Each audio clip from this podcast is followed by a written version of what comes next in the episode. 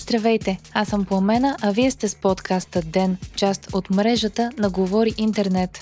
В днешният епизод ще чуете за скандала в националния ни отбор по плуване и новата политика за фалшивите новини на Фейсбук у нас. Вторник, март, втори ден. Миналата седмица трима от националите ни по плуване дадоха положителни проби за допинг. От тогава в публичното пространство се разразява скандал, в който се включиха както бивши състезатели за националния ни отбор, така и настоящи, а Федерацията по плуване и спортистите си размениха обвинения. Под въпрос бяха поставени не само начина по който се дават витамини на спортистите ни, но и разпределянето на наградните фондове. Информацията за положителните допинг проби бе първо съобщена от BTV, като те се позоваха на техен източник, а след това бе потвърдена и от председателят на Федерацията по плуване Георгия Врамчев. Пловците отрекоха да са приемали допинг умишлено и в интервю за BTV насочиха вниманието към практиките в националния отбор по плуване.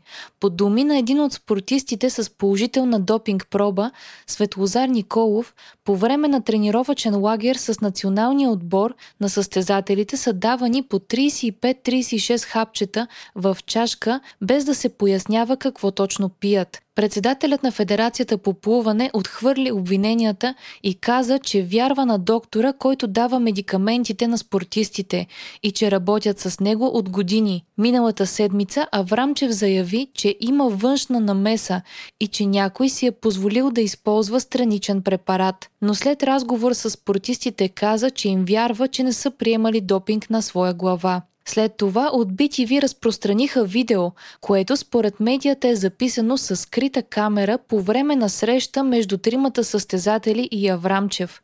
Във видеото глас, който прилича на този на Аврамчев, пита един от половците дали мисли, че ако са им давали допинг, са ще ли да ги пуснат на проби и че тогава е можело да ги скрият.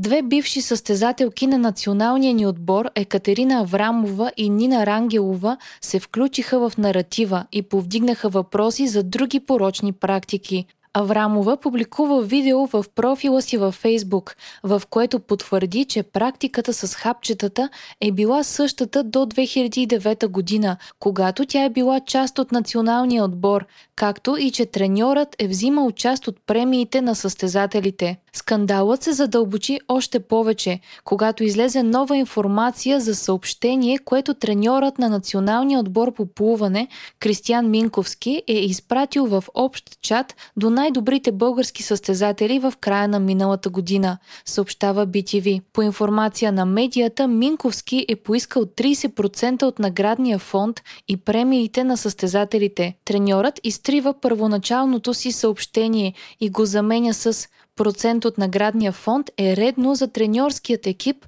доктора и напъла. Тримата спортисти с положителни проби не са сред половците ни с квоти за Олимпийските игри в Токио, а забраненият медикамент, открит в пробите им, е станозолол.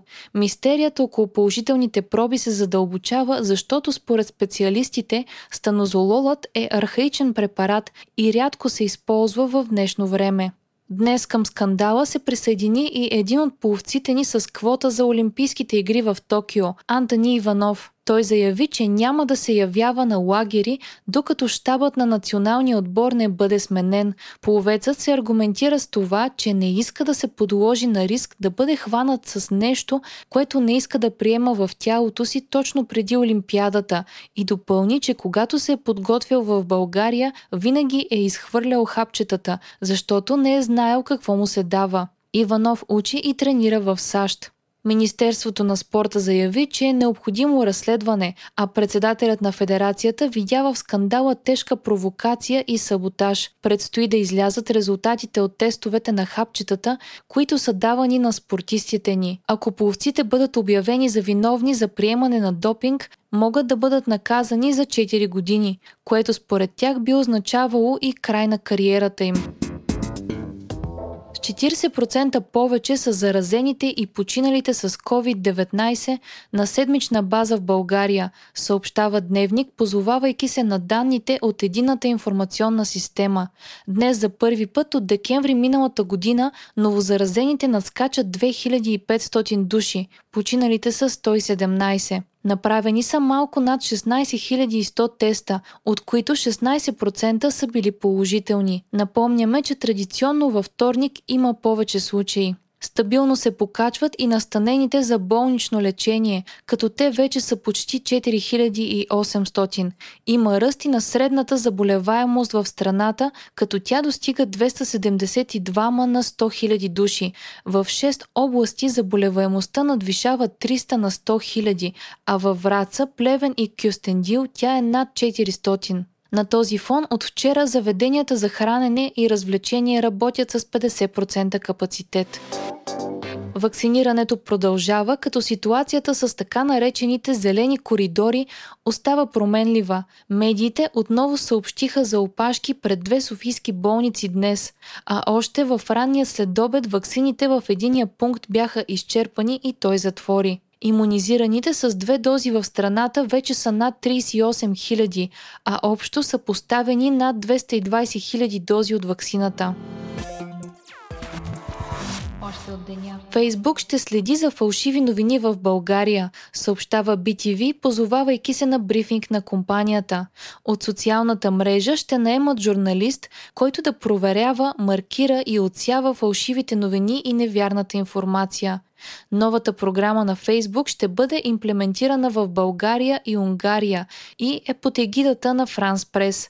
Местните журналисти ще разполагат с ресурсите на агенцията и с тези на Фейсбук. От компанията са заявили, че правилата им не позволяват проверка на директна реч на политически фигури, но ако политик сподели новина, която е маркирана като фалшива, то това ще е видимо за всички. Очаква се новата политика на Фейсбук да е действаща в България за предстоящата предизборна кампания.